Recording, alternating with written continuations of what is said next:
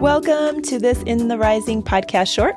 This podcast is a companion on your journey through cancer, offering support, insights, and a community for fighters and the incredible families who stand by them.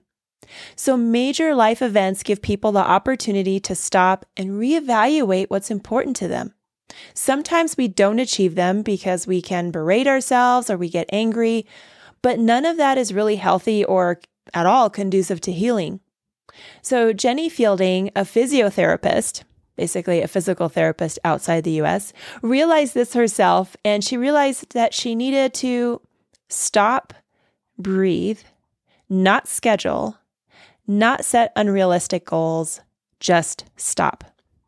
So, realistically, this is often very difficult, but allowing yourself to do nothing can give you the opportunity to be something and someone, where being and the presence of being is prioritized over doing.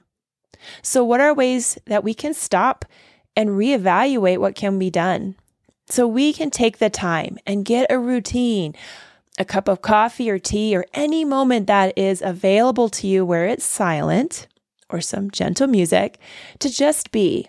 And when you're in this time, Find out what your why is for absolutely everything that you do that is important. So we focus a lot on the what, but from time to time, we need to focus on why and the why behind it. And be realistic and honest with yourself. What is most feasible for you?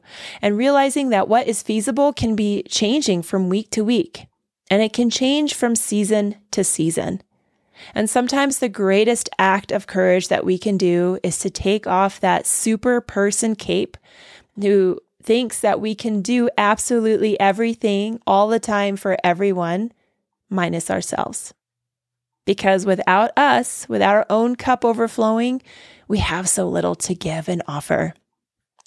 So tune in on Tuesdays for an empowering journey through topics that touch your heart revolving cancer and that journey such as relationships, health, self care, and mindset.